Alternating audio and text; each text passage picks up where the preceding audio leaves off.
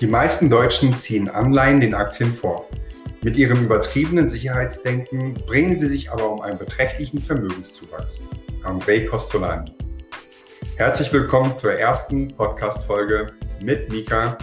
Aktien, Investment, Angst und Zweifel und wie du lernst, wie ein Investor zu denken. Alles, was ich hier in diesem Podcast sage, ist keine Anlageberatung und soll auch nicht animieren, irgendwelche Finanzprodukte zu zeichnen und dient ausschließlich zu Informationszwecken und zum Entertainment und soll zum Nachdenken animieren. Ja, wie kommt es eigentlich, dass die Investmentquote in Deutschland so niedrig ist? Ich habe mal ein paar Zahlen für euch mitgebracht. Wir sind in Deutschland knapp 84 Millionen Menschen Davon waren 2019 9,7 Millionen Menschen investiert. 2020 waren es dann 12,7 Millionen, bedingt höchstwahrscheinlich durch den Lockdown. Wir hatten Zeit, wir konnten nichts machen und wir waren gezwungen, uns irgendwie zu beschäftigen. Und unter Umständen vielleicht auch durch den Hype der Online-Broker, die über Handy-Apps ähm, ja, wie aus, aus der Erde geschossen kamen. Und die Frage, warum sind dann eigentlich die Deutschen nicht in Aktien, Fonds und ETFs investiert? Ich glaube, ähm, das liegt einzig und allein daran, dass es hier schlichtweg an Aufklärung fehlt. Und wenn man eben keine Aufklärung genossen hat oder wenn man keinen Zugang zur Finanzplanung, Finanzberatung oder zu einem Finanzcoaching hat, dann wird man höchstwahrscheinlich sehr emotional und sehr ängstlich und mit voller Zweifel an dieses Thema rangehen. Deswegen wählt auch der Deutsche ähm, sehr gerne eben halt sicherheitsorientierte ähm, Anlagestrategien, ob es jetzt eben Anleihen sind oder des Deutschen liebstes Kind, der Bausparvertrag oder die kapitalgebundene Lebensversicherung. Und ich habe heute mal für euch ein paar Tricks und Tipps mitgebracht, die ich selber beherzige, wie man dieses emotionale Thema aus dem rationalen Thema Investment rausbekommt und das eben halt auch total nüchtern und sachlich betrachten kann. Dann wollen wir mal anfangen. Trick Nummer 1. Investiere nur so viel, wie es deine finanzielle Situation zulässt. Klingt einfach, ist es auch. Wenn ich 1000 Euro verdiene, 800 Euro Ausgaben habe, Miete, Strom, Essen, Trinken und alles, was ich an laufenden Kosten eben bereitstellen muss und komme dann auf einen Überschuss von 200 Euro. Und ich investiere diese 200 Euro komplett, ohne mir Rücklagen gebildet zu haben. Dann werde ich höchstwahrscheinlich äh, dieses Investmentvorhaben früher oder später boykottieren müssen, wenn ähm, ja, mir mal irgendwas passiert oder wenn ich irgendwie unvorhergesehene Kosten habe oder irgendwelche Rechnungen zahlen muss, die ich vielleicht nicht auf dem Schirm hatte. Deswegen schaut bitte, dass ihr euch mit eurem Investment nicht übernehmt und seid da bitte immer entspannt. Und so denkt man halt am Ende des Tages auch nicht mehr nach darüber und hat, hat sich gut konditioniert. Trick Nummer zwei. Mega genial, super simpel.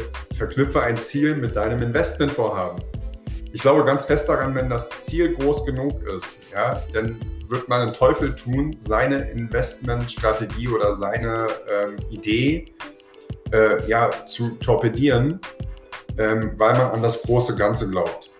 Ja? Also überlegt euch, warum ihr in dem Moment Investment betreiben wollt, warum wollt ihr Geld sparen, warum wollt ihr anlegen, findet einen Grund und verkauft euch selber und ähm, gebt euch nicht die Möglichkeit, euch zu erklären, warum es sinnvoll wäre, vielleicht das Investmentguthaben, was man über einen Zeitraum aufgebaut hat, vorher zeigt zu entfremden. Trick Nummer drei: Bestimme deinen Anlagehorizont und lege deine Strategie danach aus.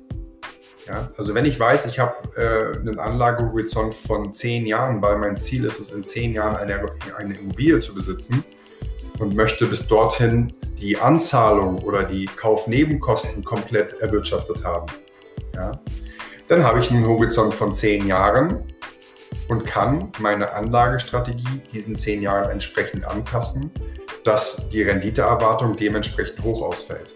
Ja. Ich sehe immer wieder, ich habe super viele Kunden in den Beratungsgesprächen gehabt, die mit ihren Bestandsdepots eben zu mir gekommen sind und wollten eine Meinung von mir haben. Die meisten waren dann auch mehr als zehn Jahre schon investiert und haben eine durchschnittliche Rendite von vielleicht 2,5 Prozent erwirtschaftet, was tatsächlich auch hm, ja, nicht wirklich gut war, weil wenn ich mehr als zehn Jahre investiert bin und ähm, ich bin im großen Teil eher sicherheitsorientiert angelegt, ja, dann weiß ich, ähm, dass der Berater oder dass derjenige, der diese Empfehlung ausgesprochen hat, höchstwahrscheinlich eben ähm, die Schwankung aus diesem Depot rausnehmen wollte, damit der Kunde ähm, an der Stelle dem nicht aufs Dach steigt. Ja. Ich glaube aber, wenn man mit den Menschen darüber spricht, dass die Strategie dem Horizont entsprechen muss, dann wird man auch total resistent gegenüber jeglicher Schwankung sein. Ja? Und dann überlegt man sich, was ist denn das Beste für mich? Baue ich jetzt ein Aktiendepot auf? Zeichne ich ein Fonddepot, weil ich mich nicht regelmäßig darum kümmern möchte? Und, äh, oder mache ich eine ETF-Strategie, die ich dann dort beimische? Da muss man dann individuell schauen, was dort einen am besten passt. Und wenn ihr das nicht wisst, dann holt euch da professionelle Hilfe. Es gibt super gute ähm, ja, Möglichkeiten, dort vielleicht den einen oder anderen Tipp zu bekommen. Was uns ähm, zu dem vierten Punkt bringt, finde Branchen und Unternehmen, an die du langfristig glaubst und versuche so viel wie möglich darüber zu verstehen. Mir fällt da direkt ein Zitat von Warren Buffett ein. Investiere nie in ein Business, das du nicht verstehst. Ja, damit meine ich nicht, dass ihr jetzt, wenn ihr ähm, investiert seid, dass ihr bis ins kleinste Detail über dieses Unternehmen Bescheid wissen müsst. Ja? Ihr sollt euch nicht alle fundamentalen Zahlen auf Lunge ziehen. Ja? Ihr sollt da nicht das komplette Unternehmen, die Unternehmensstruktur studiert haben. Was ich aber meine und was man im Kleinen schon für sich sehr gut regeln kann, ist, dass man einfach mal guckt, wie weit bin ich denn in meinem Konsumverhalten schon eigentlich investiert, aber habe es noch nie in Form eines Investments für mich genutzt. Ja, bedeutet, wir Menschen sind ja Gewohnheitstiere und wir essen in den meisten Fällen immer das Gleiche. Wir fahren in den meisten Fällen immer das gleiche Auto oder beziehungsweise bleiben immer der gleichen Automarke treu, tragen oftmals immer die gleiche Klamottenmarke und haben vielleicht auch immer, immer das gleiche, äh, den gleichen Fable für das äh, gleiche Telefon oder die gleiche Telefonmarke. Und was ich damit sagen möchte, ist, wenn wir schon daran glauben oder wenn wir das Produkt toll finden, dann gibt es absolut keinen Grund, den Hersteller hinter diesem Produkt nicht toll zu finden. Und dann muss ich mir nur die Frage stellen, wird dieser Hersteller die nächsten zehn Jahre in Anbetracht meines Anlagehorizonts dennoch da sein? Und wenn man sich denn diese Frage mit Ja beantworten kann, dann feel free to go.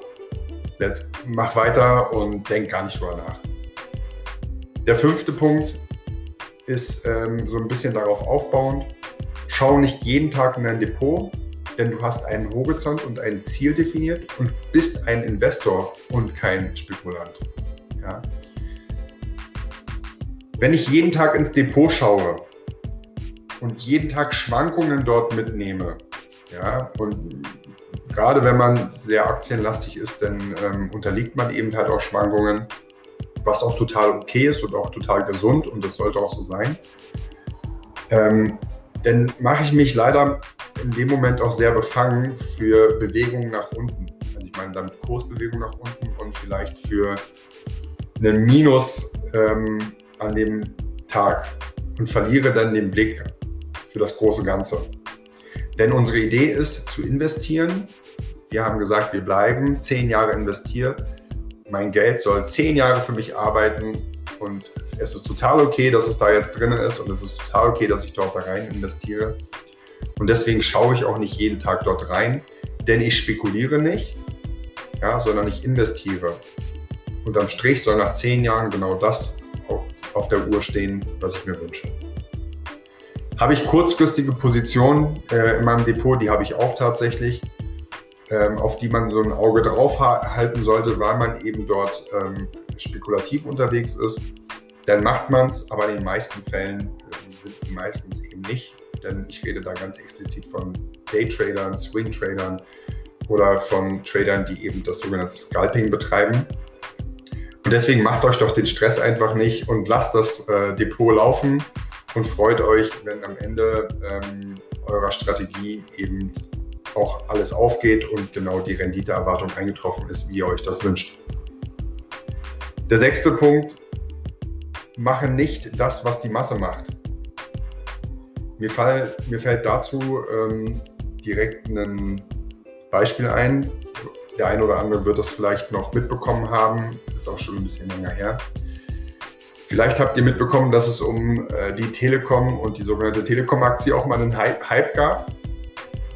Und das beschreibt ziemlich gut, äh, was ich dort in meinem Tipp 6 ähm, kommunizieren möchte. Denn ähm, was ist dort passiert? Die Telekom-Aktie, die wurde extrem gehypt.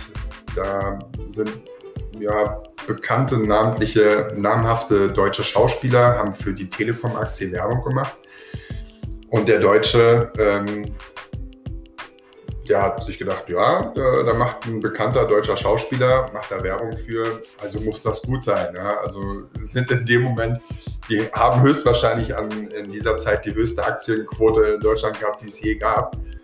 In dieser Zeit haben viele Menschen ähm, in die Telekom-Aktie investiert, das leider Gottes auch nach dem Prinzip All-In und haben dann leider auch dann gekauft, wo es eigentlich auch schon viel zu teuer war. Und dann kam halt der Fall der Telekom-Aktie und was das Ende dieses Liedes äh, war, das wissen wir alle. Und deswegen ähm, seid bitte ähm, so lieb und guckt, wenn die Masse immer das Gleiche erzählt, dann würde ich da vielleicht zweimal ähm, nochmal überlegen und nochmal nachschauen, ob es vielleicht so sinnvoll ist. Und auch da ähm, gibt es ein tolles Zitat von Warren Buffett. Wir sind furchtsam, wenn andere gierig sind und sind gierig, wenn andere furchtsam sind. Ich glaube, das Zitat beschreibt alles. Trick 7.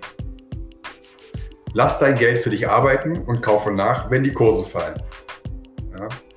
Hört sich irgendwie ja, kontrovers an. Warum soll ich kaufen, wenn die Kurse fallen? Ganz einfach. Wenn die Kurse fallen, dann kriegt man das Unternehmen, an das man ja geglaubt hat, zum Sommerschlussverkauf. Ja? Man kriegt es einfach günstiger und warum sollte es keinen Sinn ergeben, wenn ich dort einen, einen Kurs günstiger bekomme, als er vielleicht vorher war? um mich dann günstiger mit diesen Positionen einzudecken, um sie dann wiederum teurer später zu verkaufen, wenn der Kurs wieder gestiegen ist. Ja? Das heißt nicht, dass ihr alle Nasen lang auf das Depot schauen sollt. Ich mache ähm, in meinem Fall mache ich ab und an mal so ein kleines Rebalancing, gucke mir dann nochmal an, wie meine Positionen gelaufen sind, ähm, positioniere mich bei dem einen oder anderen Posten nochmal neu, investiere, nehme Gewinne mit, reinvestiere diese Gewinne. Ja, da muss man einfach auch mal ein bisschen äh, aktiv mal reinschauen, allerdings nicht ganz so oft. Und bitte versteht den Unterschied zwischen investieren und konsumieren. Ja. Investiert bitte das Geld, was ihr über habt, lasst den Konsum Konsum sein. Und wenn man mal vielleicht in einem Monat ein paar Euros mehr über hat, die man dann vielleicht auch nicht braucht, dann lässt man sie vielleicht auch nicht unbedingt auf dem Konto liegen, sondern nimmt, da, nehmt das und tätigt vielleicht mal eine Einmalanlage und kauft dann in einem richtigen Moment günstig ein. Das führt uns zu Punkt 8 der besonders wichtig ist, ähm, weil ich die Erfahrung eben halt in meinem Freundeskreis, Bekanntenkreis, Kollegenkreis und Kundenkreis gemacht habe. Die Märkte lassen sich nicht timen. Ja.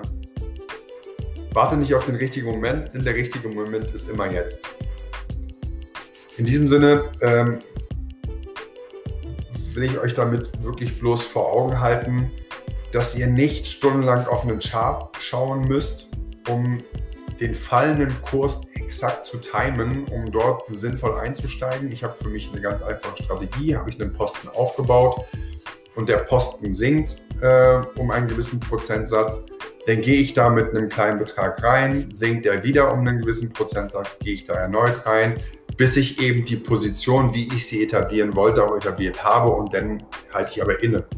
Ja, das heißt also, ich kaufe nicht bis ins Bodenlose einfach nur nach, das muss schon mit Sinn und Verstand gemacht werden. Wenn ihr dort die eine oder andere Frage habt, dann stellt sie äh, oder sucht euch da gerne mal professionelle Hilfe. Punkt Nummer 9. diversifiziere, aber nicht zu sehr. Ja? Also eine breite Streuung des Risikos ist sinnvoll, aber wenn diese breite Streuung zu breit ist, dann ist das wieder kontraproduktiv. Ja? Also fokussiert euch wirklich auf die Aktien, auf die Branchen, die euch wirklich interessieren, von denen ihr glaubt, dass ihr in der Zukunft den größten Ertrag ähm, habt und ähm, macht das nicht ganz so breit, denn es ergibt absolut keinen Sinn, so wie ich das bei dem einen oder anderen auch schon gesehen habe, dass man in einem, in einem Aktiendepot irgendwie 100 Positionen hat äh, und die dann am besten noch mit jeweils 10, 20 Euro bespart hat. Das funktioniert nicht. So, das soll es erstmal gewesen sein zu meinen neuen einfachen Tipps, um sich selber ein bisschen zu konditionieren. Und ich möchte das, diesen Podcast gerne mit einem weiteren Zitat von Onkel Costolani beenden. Kaufen Sie Aktien, nehmen Sie Schlaftabletten und schauen Sie die Papiere nicht mehr an. Nach vielen Jahren werden Sie sehen, Sie sind reich. In diesem Sinne, sei investiert, bleib investiert, hab keine Angst, bleib gesund, lass dich nicht ärgern. Und ich freue mich, wenn du bei dem nächsten Podcast wieder mit dabei bist. Euer Mika. Ciao, ciao.